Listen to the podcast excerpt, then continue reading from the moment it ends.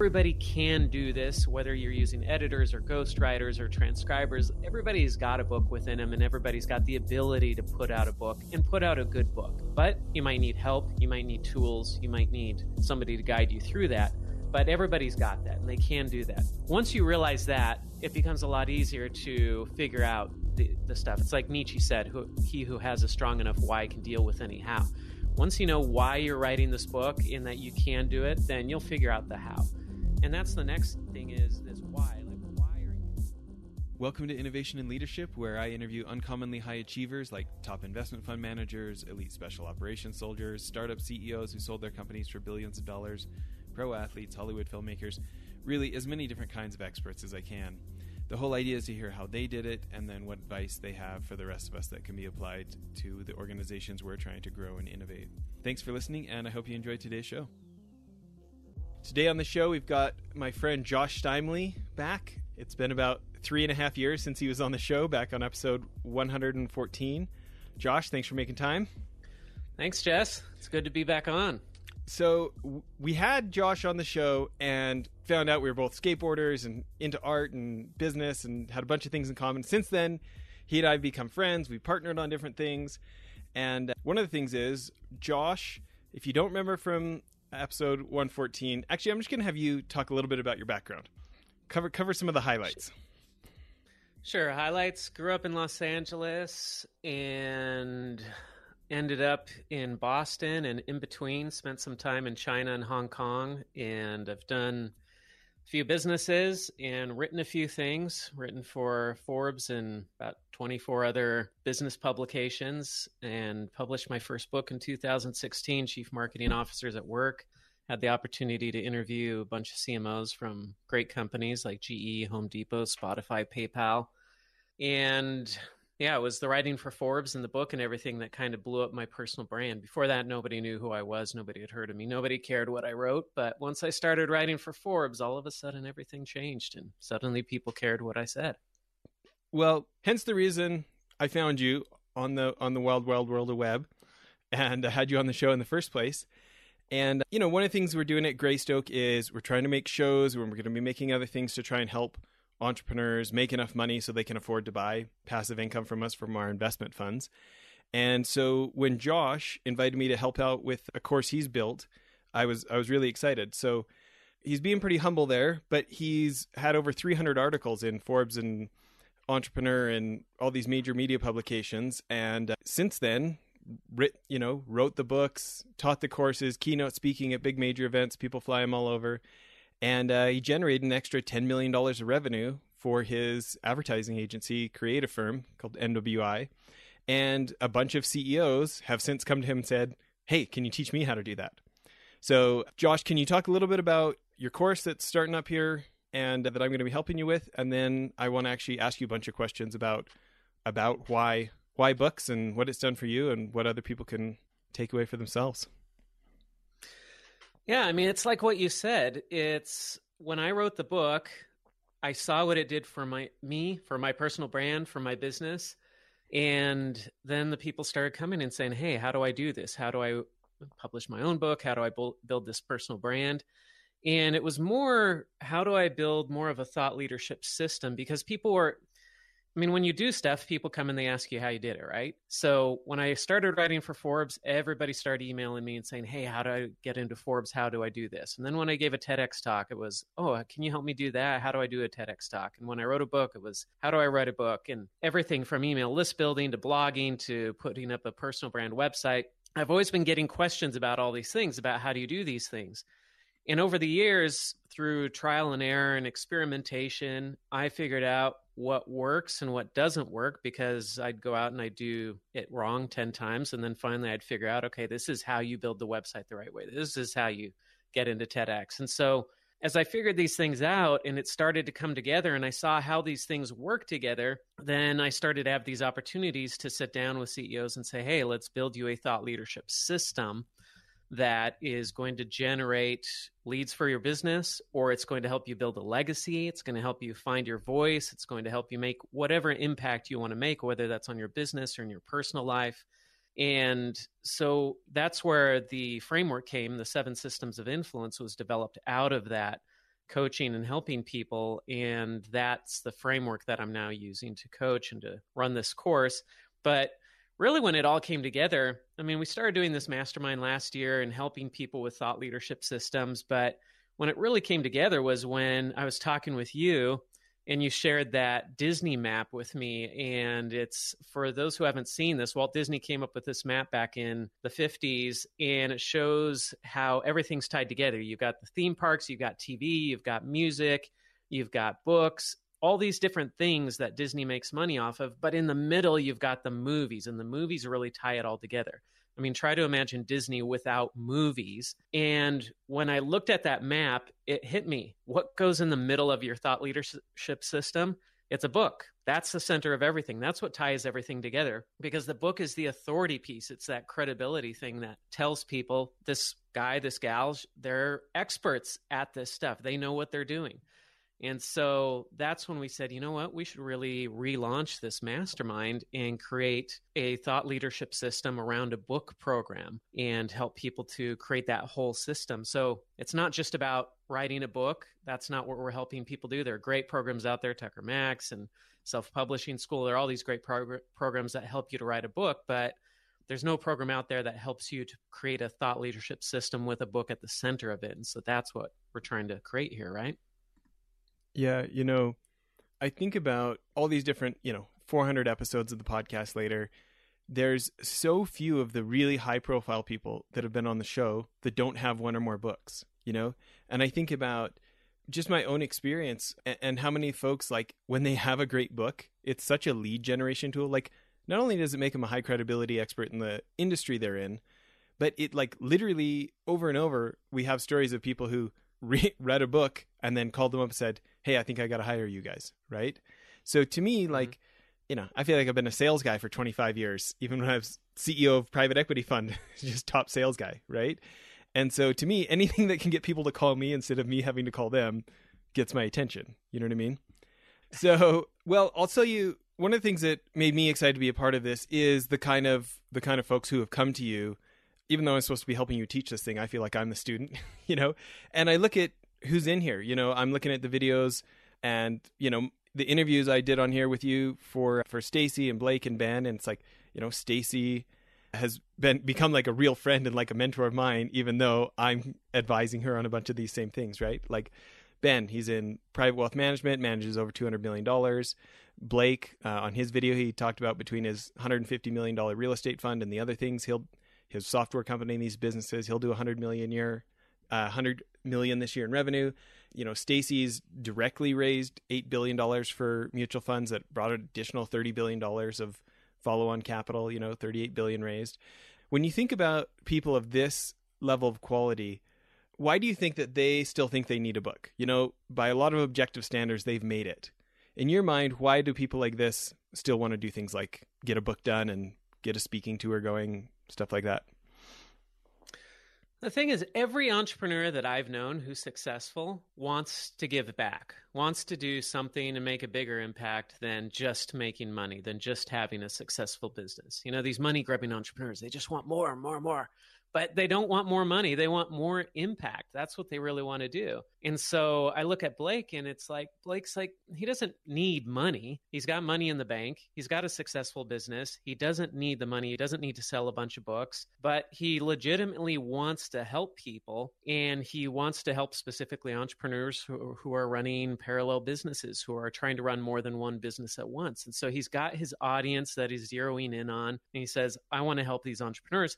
Now, he knows it will also funnel back to him and help his business because he's trying to acquire companies, he's trying to find partners. And so, if he can write this kind of book, it's going to bring attention to him and it's going to lead to those partnerships and it's going to lead to investment opportunities.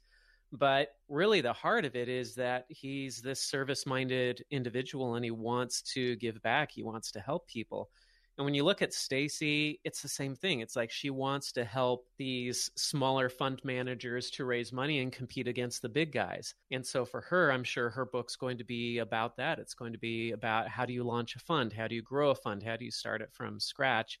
And how do you take on the huge institutional investors? and win. And for these people, for me, the part that gets exciting about this is that I listen to these people And the thing is, they don't think they have a book in them. I mean, none of these people, when we first talked to them, said, Yeah, I really want to write a book. It was more like, Why would anybody want to listen to me? And of course, we're sitting there and it's like, You helped somebody raise, you helped companies raise $8 billion.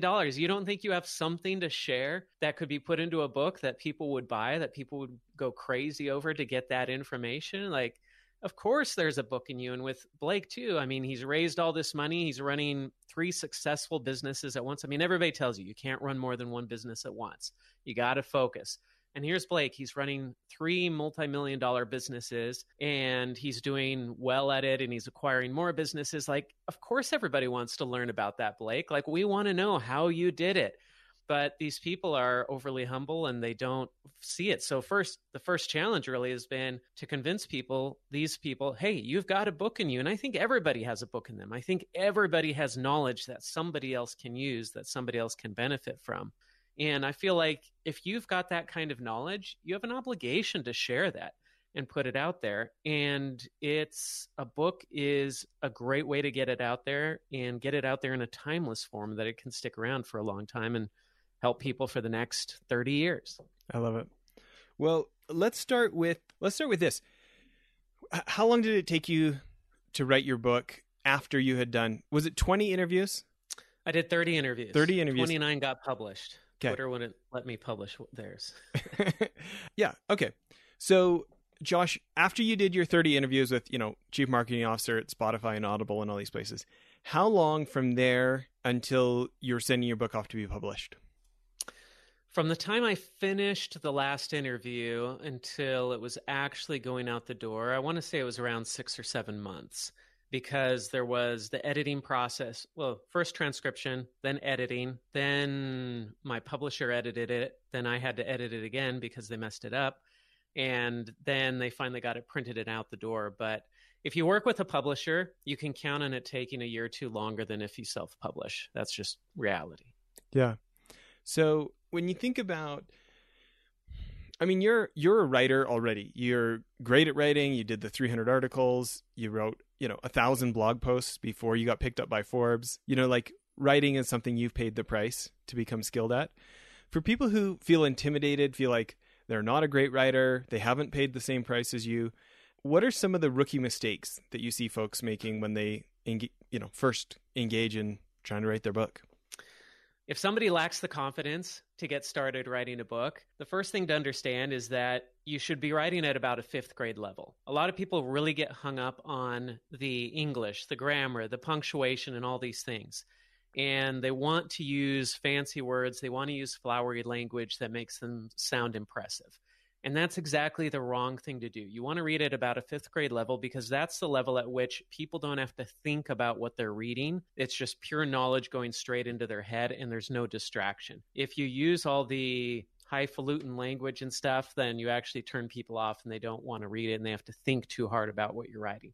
But a lot of beginning writers get hung up on this, on that language and trying to make it sound good instead of just trying to get their point across a book is really just a conversation that gets written down between you, the author, and your audience who is listening, who you're chatting with. And if you think about it that way, then it gets a lot easier to write.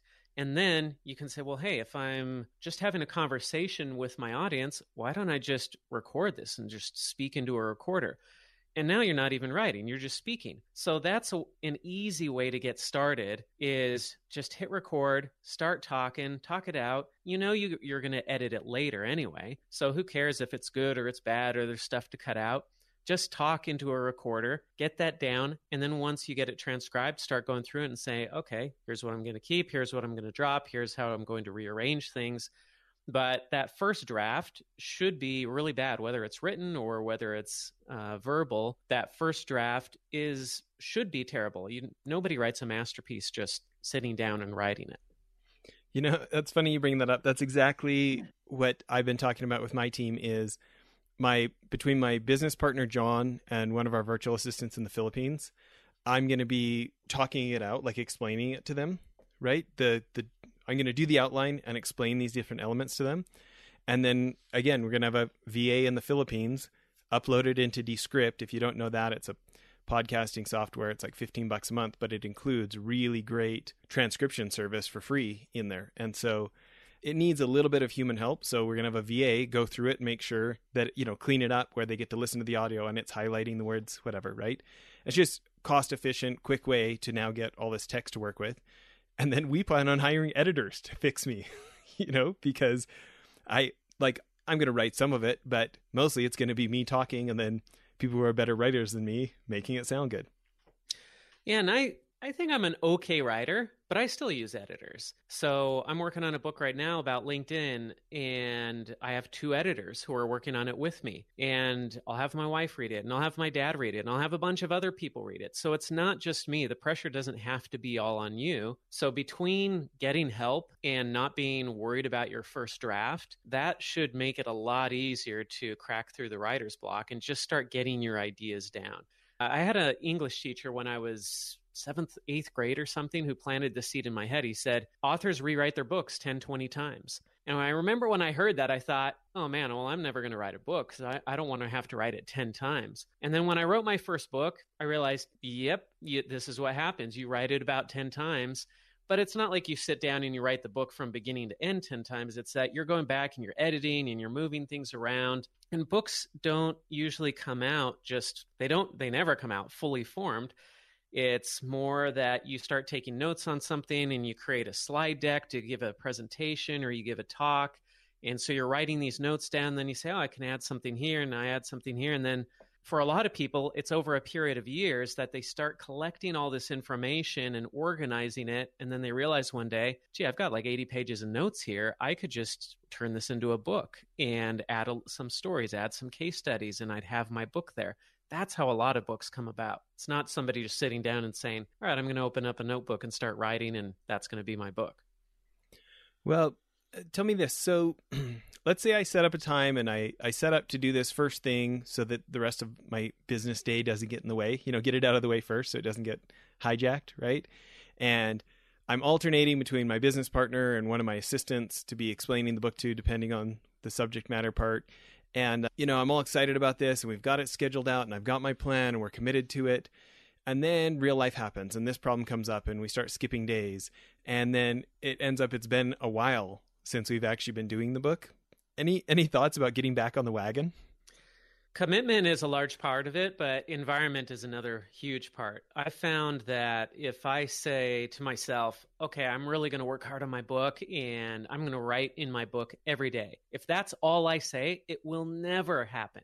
But if I wake up at 4 a.m. and I say the first hour I'm awake is dedicated to my book and I do not do anything else until I work on my book and it's early morning, nobody's interrupting me, nothing is urgent at this point if I dedicate that first hour to my book, it gets done. And you'd be amazed what happens if you just write an hour a day, five days a week. That's 20 hours a month. You'd be amazed at how much you can get done with that time that doesn't feel like it's being taken away from anything else.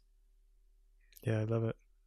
Well, when people resist that, I think for me, I thought like, man, that's not very humble of me to like, you, you know, become one of these rah rah guys who waves their arms around and says, "Look at me, look at me." Can you talk about guiding people through like that doesn't have to be the only kind of book out there? Yeah i'm thinking of gary keller's book the one thing which so gary keller he founded keller williams which is now the largest real estate agency in the united states. And he has this book the one thing that has sold over a million copies. It's his runaway bestseller but when you read the book, you never get the impression that Gary is saying, Look at me, look at what a great guy I am, or look how amazing I am. That's not the tone of the book. And if you think about the books that you've read, that's really not the tone of any of the books that you read. And so you don't have to be pointing at yourself and saying, Look how amazing I am, just because you write a book. In fact, that's not going to come through unless you intentionally do that. But most people are not going to do that. So, what you're going to do instead is you're going to focus on your audience and you're going to say, How can I help my audience? How can I serve them? How can I give them information that's going to be what they need? And that's what Gary Keller did. Is he, this book, The One Thing, it's not about real estate, it's a book about focus and setting goals and making plans and doing that one thing every day that is the most important thing that you have to do and it's more of a time management or productivity type of book than anything else. What does this have to do with real estate? How did this help grow his real estate company? Well, the thing is is when it became a bestseller, people got familiar with his name, they got familiar with the company. I'm sure it was a big boost for realtors to come work for him because they're like, man, I read your book. I really want to work with your company. And so that helped him to recruit people that were good people to work for him and that were aligned with his philosophy. And he gives huge credit to that book in growing his business, even though the book has nothing to do with him. It's not about him. The book has nothing to do with his business. It's not about his business. It's not about the industry he's in. And any of us can write that type of book, a how to book or a help book, self help type book. And we all have knowledge in our head that will help somebody else. And if we focus on serving the audience, it's not going to come across as, hey, look at me. Yeah. Well, for people who don't end up taking your course, let's kind of give them like the freebie version here. Maybe for the end of this part one, we can talk about what you're going to like what you teach them for those first three months. And then in part two, we can go through the, the following nine months of, you know, book launch and speaking and all that kind of stuff. So in those first three months, can you talk about helping people figure out the right subject matter and the outline? And, you know, obviously it's just an overview, but kind of what you're going to be doing there? Sure. I think it's worth emphasizing again that the first thing that people need to get out of this course or need to do before they become an author is to change their mindset and just start seeing themselves as an author and realize that, yes, you can do this and everybody's got a book in them. Everybody can do this, whether you're using editors or ghostwriters or transcribers. Everybody's got a book within them, and everybody's got the ability to put out a book and put out a good book. But you might need help, you might need tools, you might need somebody to guide you through that. But everybody's got that, and they can do that. Once you realize that, it becomes a lot easier to figure out the, the stuff. It's like Nietzsche said, who, he who has a strong enough why can deal with any how once you know why you're writing this book and that you can do it, then you'll figure out the how. And that's the next thing is this why. Like, why are you doing this? And a lot of people, they think about writing a book and they think, well, I, I want to go write a bestseller, but how can I do that? Well, yeah, it'd be nice to write a bestseller. If my kid came to me and said, I want to write a bestseller, I'd say, that's great. You know, that's that I'd approach that the same way as if they said, I want to be Michael Jordan, I want to go play in the NBA. I'd be like, that's great but tell me why you want to do this. Because if they came back and said, well, I want to be Michael Jordan because he has a lot of money and he lives in a big house, I might sit down with my child and say, well, let's talk about other ways that you can do that. Because, yes, being Michael Jordan is one way you can do that, but there might be easier ways that are more t- tapped into your talents and skills and abilities that could help you do that. I want to support people when they say, I want to write a bestseller, but at the same time, it's so rare that that happens and maybe that's not really your goal. If your goal is, I want to generate a few million dollars more income for myself through my business, well, you don't have to be a bestseller. You can sell a couple hundred book, couple hundred books, and do that. So to the right people. Different... If you sell them to the right people, right? Yeah, to the right people. I mean, my first book, I think it has sold somewhere around two or three thousand copies right now. I don't really track how many copies it sells. I don't really care. What I care about is when somebody gets my book and they call me up and they say, I read your book and I want to hire your agency. That's the only sale I really care about. Or when that person called me up a few years ago and said, I read your book and I want to invite you to hang out with Richard Branson on his island for a week. That was crazy, right? And, but it, like, that was one book, that was one sale, and that was amazing. Can you talk about how you almost deleted that because you thought it was spam? Yeah. I mean, what am I supposed to do? I'm here. I am. I started writing for Forbes a few years before, so yeah, people are reaching out to me and people are asking me stuff. And writing for Forbes was it opened doors, right? So I could get into like any event that I wanted to get into by saying, "Hey, I, write for Forbes." And but I wasn't used to being treated that way, and I wasn't used to people coming up to me and saying, "Hey, I know who you are. You're Josh Steimle." I mean, that was weird for me. And so I wrote my book, and then I get this email from this woman and she says, "Hey, I want to invite you to spend uh, all expenses paid trip to hang out with Richard Branson on Necker Island in the Caribbean." I'm thinking, yeah, I, I get like 50 of these emails a day. Most of them go to spam. Spam didn't catch this one. And yeah, I almost deleted this, but then I was like, wait a second. She said in her email that she had read my book. Like, that's not something that you find in a spam email. That's pretty customized. And so I started looking at the email and I was like, well, wait a second. Okay, she did her research, but she's a salesperson or something. And this event probably cost $50,000, which I did not have at the time and I don't have today either. But you know, this thing thousand dollars, and not you know that'd be great to hang out with Richard Branson, but I'm not going to pay fifty grand to go do it or something. So that's what I'm thinking. But I thought, well, I might as well email her back and just find out what the pitch is here, since she was kind enough to buy my book and evidently read it. So I email her back and I said, so what's the catch here? Like, there's got to be a catch. She's like, no, no, like, seriously, we're putting this event together with 80 people. They're all these business leaders. We've got the head of Forbes and the president of Time Magazine, and we've got guys from Snap and Twitter and Foursquare and all these entrepreneurs coming and venture capitalists and all this stuff. And we're going to hang out for a week and talk about marketing and stuff. And I read your book and I thought that you'd be a great person to come along on this. And I was like, seriously? All right. So I booked my tickets and I got there and I spent a week on Richard Branson's island hanging out with all these amazing people. I was like the smallest guy there. I was like, everybody's like, "So what do you do?" I'm like, "I wrote a book. That's why I'm here." And they're, I'm like, "What do you do?" "Oh, I run Wired magazine." Or I'm Gary Vaynerchuk's business partner. I'm like, "That's pretty cool." Yeah, I I have a book, and but it but that was it. That was it. I mean, the book got me there, so it was great. And yeah, I got to meet uh, Richard Branson, hang out with him. So that was amazing, amazing experience. And it wouldn't have happened except that I wrote a book. Well, maybe something to finish off part one here is and this is something that I've really appreciated about hanging out with you for the last few years since we since we met on the show here originally, right? Is you do have a you do have like this core message consistently through your stuff of like it's not about you, it's about helping other people. Can you talk about that as like your guiding principle and like why you think that's maybe made you more successful than some other people's approaches? I started with this approach because I needed to say this to myself. I've chased I've spent too much of my life chasing money, trying to build a big business just for the sake of having those dollar signs on the business or in my bank account or something. And at some point I realized life's too short for this. I mean, yes, it's nice to have money to pay for things, to be able to do things that you want to do, but that's not enough purpose in life. I mean, businesses are made to make money the way that people are made to eat food. Yeah, if you don't eat food, you die. If the business doesn't make money, it dies. But if the only reason a human being is alive is so that they can go eat food, that's a pretty empty existence. We want to do so much more than just eat food. And with our businesses, we want to do so much more than just make money. And once I started reminding myself of that, I started realizing everybody else out there is the same way. Yes, we have to make money, but nobody wants to live just for that. Everybody has bigger dreams than that. And so that became this thread in what I talk about because I know people are out there and they want to make an impact. They want to make a difference in the world. They want to know that their life matters somehow. And that's what I want to draw out of them. That's what I want. And I want to help people who want that as well. And the way I look at it is if I could help in the next year 100 entrepreneurs to publish books that make a difference and make the world a better place, that's great for me. I just helped those people.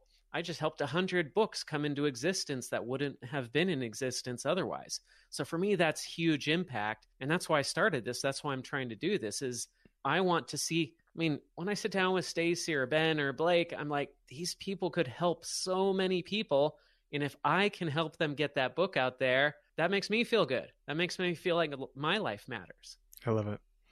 Well, everybody, check out Josh's new course, 7sinfluence.com. That's number 7sinfluence.com. Thanks so much. Tune back in for part two. We're going to ask Josh more of his tips and tricks and lessons he's learned in actually getting your book out there instead of just having a book be written. Thanks so much.